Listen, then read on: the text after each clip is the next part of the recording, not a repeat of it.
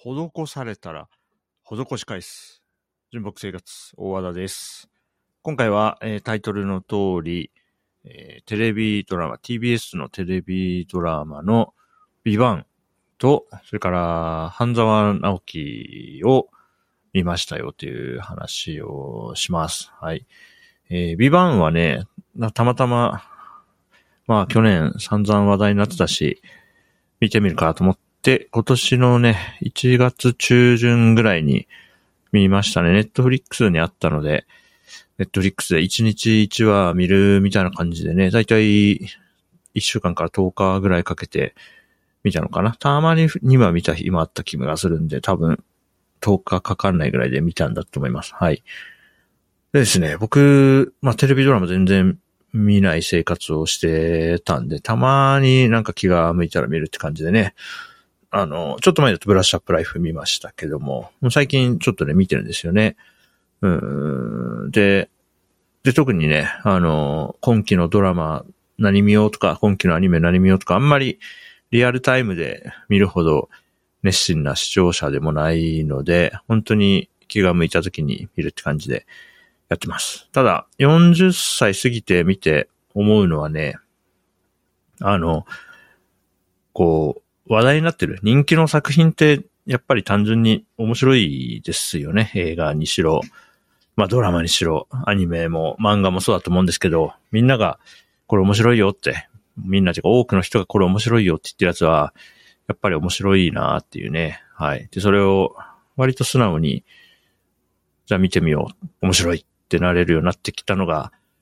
まあここ10年ぐらいですかね。まあ20代の頃とかもうちょっとみんながいいって言ってるものは、なんかこう、なんていうの、車に、車に構えてるというかね、こう素直に、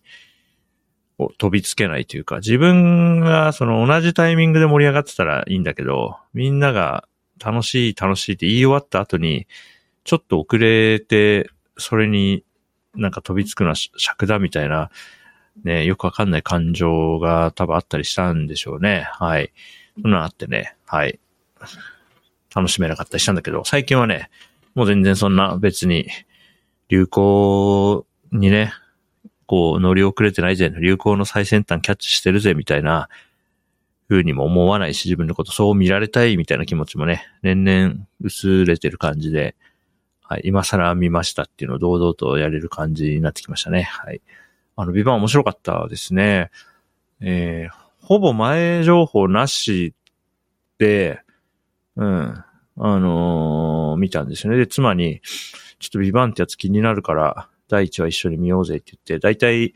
お昼ご飯食べるときか、夜ご飯食べるときにね、自宅で食事するときに一話見るみたいな感じで見るんですけどね、ドラマは。はい。ちゃんと見てみ見てみたら、まず第一話がね、えー、面白かった。で、第一話の時点では、こう、ビバンっていう、ビバンが何なのかとか、あの、どういうお話なのかっていうのが全然明かされないんですよね。全体像がわかんなくて、本当に、1話で描かれたことだけが情報で、え、これ、このドラマって結局、どっちに向かってってどこに着地するのみたいなのが、全くわかんないまま進むんだけど、とにかく第1話でね、あの、チンギスっていうすごいいいキャラがいたりしてさ、うん。よくわかんないけど、映像がすごいし、迫力がすごいし、テンポがいいし、なんか目が離せなくて、じっとこう画面見つめてたら1話見終わったって感じで、え、これこの後どうなんのってなって、2話見て3話見てって言って、結局最後まで見たって感じなんで、まあエンタメとして、すごくこう、ありがたかったなってね、思います。それは難しいこと考えずに、こう目の前で起きてるね、こう派手なアクションとか見て、うわ、すごいって思ってたら、見終わっちゃうみたいな。だから退屈することがね、一切なかったですね。はい。すごく面白かったです。で、ビバンを見終わって、まあ、坂井正人さんってすごい役者さんなんだなということをね、何を今更という感じでしょうけれども、まあ僕は今年になってそう思ったんですね。で、まあ、これはじゃあきっと、この半沢直樹っていうね、これもまあ2020年とか2013年とかに散々話題になってて、もう僕でもその名前と、なんとなくいくつかのシーンは知ってるし、そのモノマネみたいなのもする方がね、多かったから、なんとなく知っってたやつも、これさては半沢直樹も面白いんだろうなと思って、うん、これまた妻にね、ちょっと半沢直樹も見てみるかってことで、2013年のもう11年前ですよね。2013年のシリーズから見てみたと。これも10話ですね。はい。で、2013シリーズ見て、その後2020年1月の、今から4年前ぐらいにやってたスピンオフの、こう、何？なんだっけ？狙われたパスワードみたいなやつ。なんか、1話完結みたいなやつね。もう読み切りみたいなやつがあって、で、2020シリーズがこれまた10話あってっていう感じなんで、これを全部見ました。なんで、2013シリーズが10話、スピンオフが1話、2020シリーズが10話なんで、こう全部で21話か。はい、見た、見ましたね。はい。で、こうして、こう、半沢直樹を見てみると、あの、ビバンのね、野木祐介、主人公野木祐介のもう一人の人格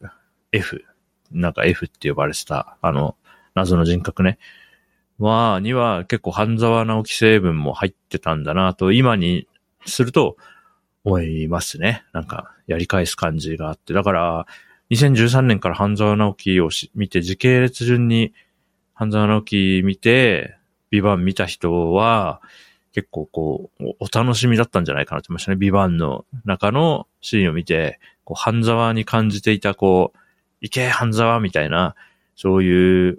ね、ファン心がくすぐられるような瞬間がビバンにもあったんじゃないかなと思いますね。だから、まあ、半沢見終わったんで、もう一回ビバン見ても面白いかもなと、はい。夫婦でね、話してますね。はい。面白かったです。んで、どうしようかな。まあね、半沢直樹シリーズもね、面白かったですね。僕、だから、ビバンと半沢直樹と両方見て、えー、僕ね、半沢直樹シリーズの方が、好み。ビバンもめちゃくちゃ面白かったけど、好みで言うとね、半沢直樹シリーズは好みだなと思い、思いました。うん。まあ、扱ってる題材が割とお仕事、お仕事ものというか、まあ実際あんなお仕事してる人が いるのかどうか、ちょっとわかりませんけれども、まあ、お仕事ものなんですかね。あの、まあ、池井戸潤さんの原作なんかは、なんだっけ、えー、っと、なんだっけ、銀行ミステリーとかっていう名前のジャンルで呼ばれたりしてるみたいですけど、そう、そんな感じですか？ちょっと謎解き要素がありつつ、だから、逆転裁判とか、あるいは、あの、ジャッジアイズあの、竜が如くチームが作ってる、あの、木村拓哉さんを、こう、主人公っていうかね、とした、あの、竜が如くも結構いろいろ歩き回って、いろんな人の、ね、信頼勝ち取って情報を集めて、真相を追求していくみたいなね、シナリオラインですけども、まあ、あんな感じと同じ楽しみ方をしてましたね。半沢直樹シリーズは。面白かったです。で、えー、ちょっと、えー、横道にそれると、スピンオフのシリーズで、えー、吉沢亮さんが演じる高坂っていうソフトエンジニアっぽい人がいてさ、あの人が結構スピンオフでは結構中心人物の一人なんだけどね、あの、ソフトウェア開発っぽいシーンが結構あって、僕はね、あの、スピンオフ見終わった後に、一回こう、コマ送りしながら、ソフトウェアっぽい画面が映ってるシーンとかをこう止めながらね、もう一回見直したんだけど、あの、高坂がね、VS コード開いて、Ruby on Rails で Web アプリケーション開発してるっぽいね、画面がね、一回映っててね、そこが良かったですね。グッときましたね。うん。なんかでもそう、見たらモデルの、なんかバリデーションがすんごいたくさん書かれていて、なんか大丈夫？こんなソースコードあるか？と思って、ちょっと、あのコードベースは何なんでしょうね？誰が用意した？何のソースコードなんだろうとも思いましたけれどもね。あれ見てみたいですね。監修とかでかかった人がいるのかな？はい。うん。あと、クバネテスね。なんか冒頭のシーンでクバネテスがどうこうみたいなシーンがあって、障害対応でね、クバネテスのをコマンドラインから操作して、ぴゃぴゃぴゃみたいなのがあって、周りの人はもうよくわかんないけど、それ見てるだけみたいになって、これ2020年の1月の放送ですけど、当時のね、タイムラインをね、あの X を検索してみたらね、あのインフラエンジニアっぽい人たちがね、わーわー言ってる投稿してたの遡って観測されて、面白かったですね。まあ、リアルタイムで見てたら面白いでしょうね。半沢直樹シリーズはね、まずはね、そうだな、一番の感想は、あの、こんなにこう、自分が大技っていう名字でよかったらって、こんなに思うことは、そうそうない、ないなって思いましたね。だずっとこう、あのー、坂井マストさん演じる半沢直樹が、もう何回も何回もね、大技とかね、呼んでくれるんですよ。もうなんかすごい嬉しい。その度にね、ああ、嬉しいみたいな。こああ、こっち見たみたいなね、気持ちですよ。うん。なんか目があったみたいな気持ち？大和田っていう名字でよかったなと思いましたね。うん。いや、よかったよかった。面白かった。うん。あとはもうね、キャラクターが、とにかく魅力的で、まあ、大和田元常務かな？大和田取締役ね、あの、香川照之さん演じる大和田明さんとか、あとは、黒崎ですよね。黒崎、あの、お姉キャラっていうんですかね。黒崎から、それから、同期の泊さん、近藤さん、で、部後輩の森山さんとかね、セントラル証券時代の後輩の森山さんとか、まあ、森山さんのお友達であり、スパイラル社の社長の瀬名さんとかね、そしてあと半沢のえー、妻さんですかえー、半沢花。あの、フラワーアレンジメントとかやってるんですかね。上田屋さん演じる花さんとかいて、うん、全体的に思ったのは、うん、働く人が日曜日の夜に、すごくこう、いい気分で、自分も頑張るぞってなるような、頑張って働いてる、まあ、中年男性向けになるんですかね、メインのターゲットとしては。だから頑張って働いている中年男性の夢が詰まったファンタジー、そういう作品なんだなという印象を持ちました。あの、監督の福沢克夫さん、この方がビバンも半沢直樹も担当されてると思うんですけど、まあ、福沢克夫さんが、なんか、なんかのインタビューで YouTube に動画残ってるやつを見ましたけども、まあ、この TBS の日曜劇場、日曜日夜9時から1時間のこの枠、日曜劇場のコンセプトが、まあ、その働いてる人を元気にみたいな、そういう、まあ、なんか方針があるみたいなことな、なんか、ちょっとどの動画だったか忘れたけど、そんなこと言っていてですね。まあ、だとしたら、うん、その、半沢直樹シリーズっていうのは、そのなんか一個の、まあ、これはなんか夢があるなと思いましたね。うん、なんかこう、仲のいい、信頼できる同期がいてね、とまりさんと近藤さんいて、さあ、その後輩とか部下とかには慕われていって、で、こう、まあ、いがみ合ってるようなね、ラコライバルみたいに描かれる、こう、役員とか、取締役とかと、まあ、頭取とかからも、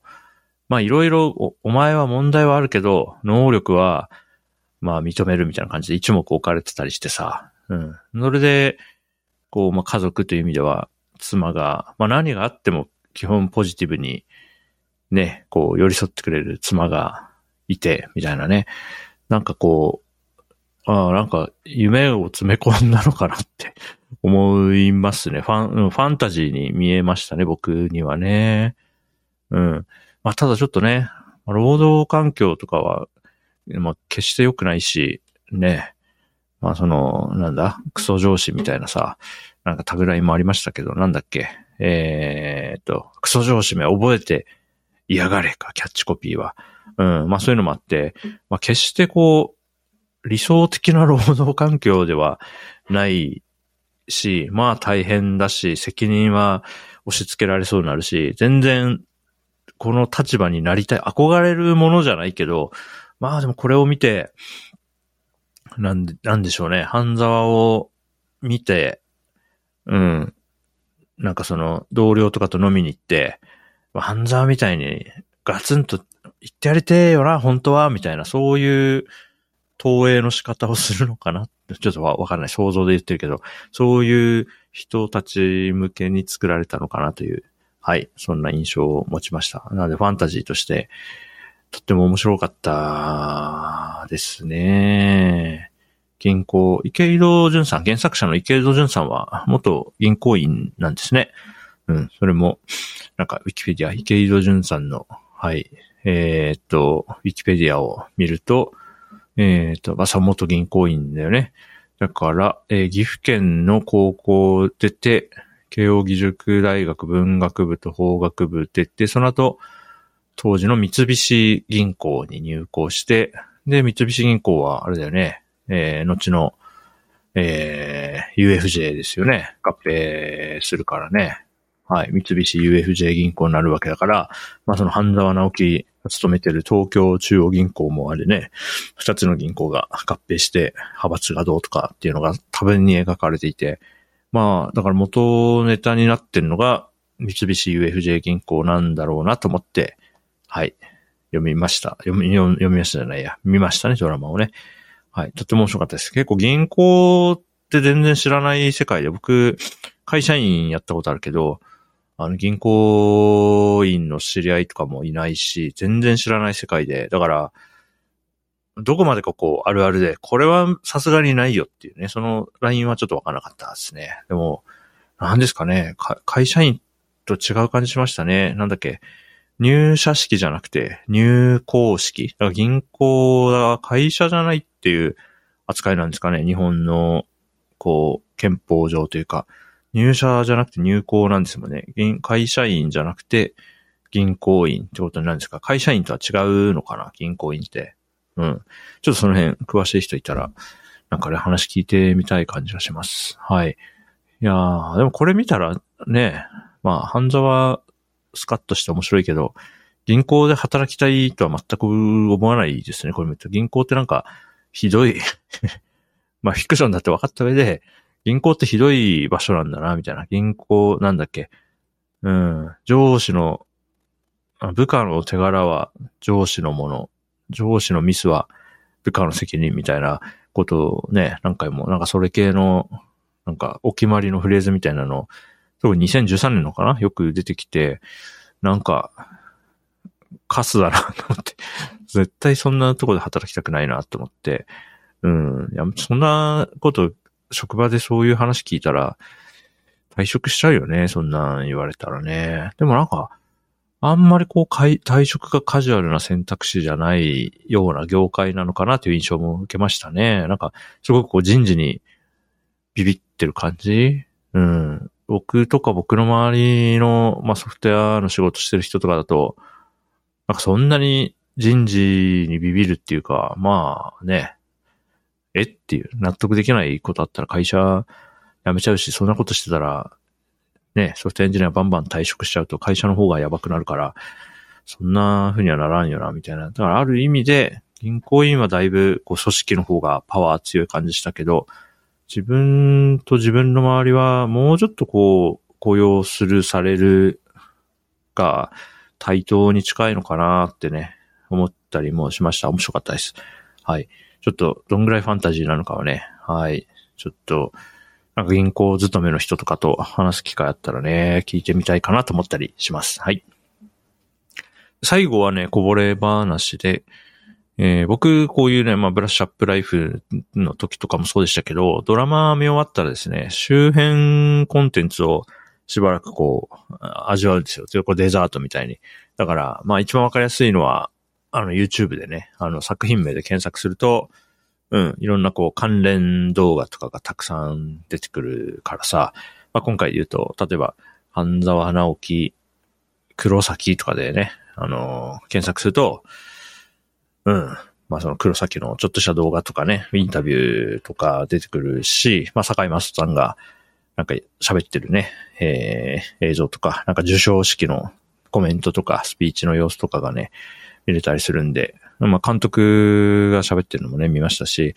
そんな感じで、まあもうちょっと余韻を楽しむんですよね、少しね。うん。そんな中でね、あの、結構さ、半沢直樹も、ビバンもさ、こう、モノマネとかがすごい盛んに行われていて、その中でね、あの、たまたま知って気に入った YouTube チャンネルがあって、あの、僕らの別荘っていうね、チャンネルは、あの、ビバンきっかけで知って、あのチャンネル登録して、今ね、すんごい楽しく見てるんで、うん、あの、ビバンはま関係ないんだけど、あの、僕らのベストチャンネルね、好きなんで、ちょっと概要欄に、あまあ、貼るだけ貼っとこうかなと思ってます。はい。いやー、面白かったねうん。まあ、2013から2020、間7年空いて、シーズン2みたいなのがあって、今2024年でしょ？シーズン3とかね、2000、半沢なき2025とかあったらね、見てみたいですね。しかし、あれだよね、2023シリーズのさ、出演者の皆さん2020のシリーズでさ、もう全然こう、見た目が変わってない感じがして、なんかびっくりしたね。僕はさ、まあこれ、放送はね、世に出たタイミングが7年とかずれてるわけだけど、僕が続けて見たからさ、まあ7年待ったわけじゃないんだけど、続けてみて、なんか違和感ないというか、あれ誰々さんすごい見た目変わったねみたいなのがなくてね、坂井正人さんも、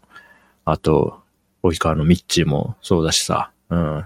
皆さんさ、いや、すごいなとなんかね、感心しましたね、そこはね。だから、次、あんのかな、また。まあ、スピンオフとかでもいいや。なんかあのー、漫画のね、あのー、スピンオフとかだと別の、主人公別の人にフォーカスしたやつあるからね、黒崎さんとかのね、日常とか描いたシリーズあったら、ちょっと見てみたい。あと、とまり、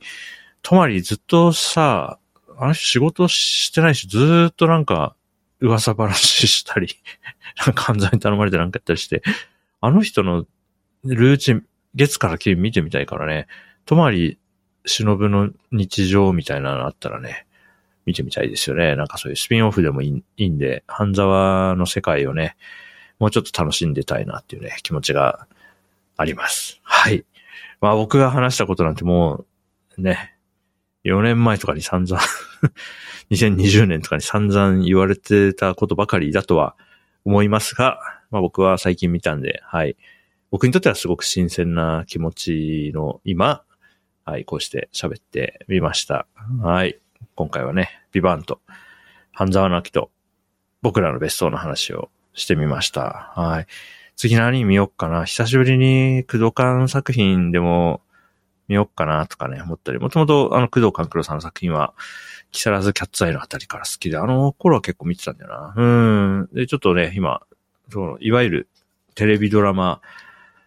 づいてるんでね、我が家がね。なんかまた別の作品見てみてもいいかなと思っています。はい。あのね、そうそうそう。大河ドラマとかきっと面白いんだろうなって思ってきました。うん、うちは、父親がね、大河ドラマはね、ずっと見てましたね。僕が実家で暮らした間。あれ、日曜夜8時 NHK でしたっけね。大河ドラマ。うん、欠かさず見てたんじゃないかな、父親はね。僕は全然、ふーんっていう感じで、なんかバラエティ番組とか見たいから、なんかその時間はもう父親がテレビのチャンネル決定権、ね、持ってたんで、リビングのテレビは。うん、ふーんと思ってたけど、今思えばね、うん、きっと大河ドラマ面白いんだろうなって思うから、まあ試しになんか見てみるのもいいのかもしれないなと、はい、思ってます。はい。はい、そんな感じです。2024年2月9日、もうすぐ日付が変わろうとして23時半も待ってますね。はい、この後、ペペッとタイトルとかつけて、今日のうちに公開しようと思ってます。それではまた次のエピソードでお会いしましょう。お相手は純木でした。バイバイ。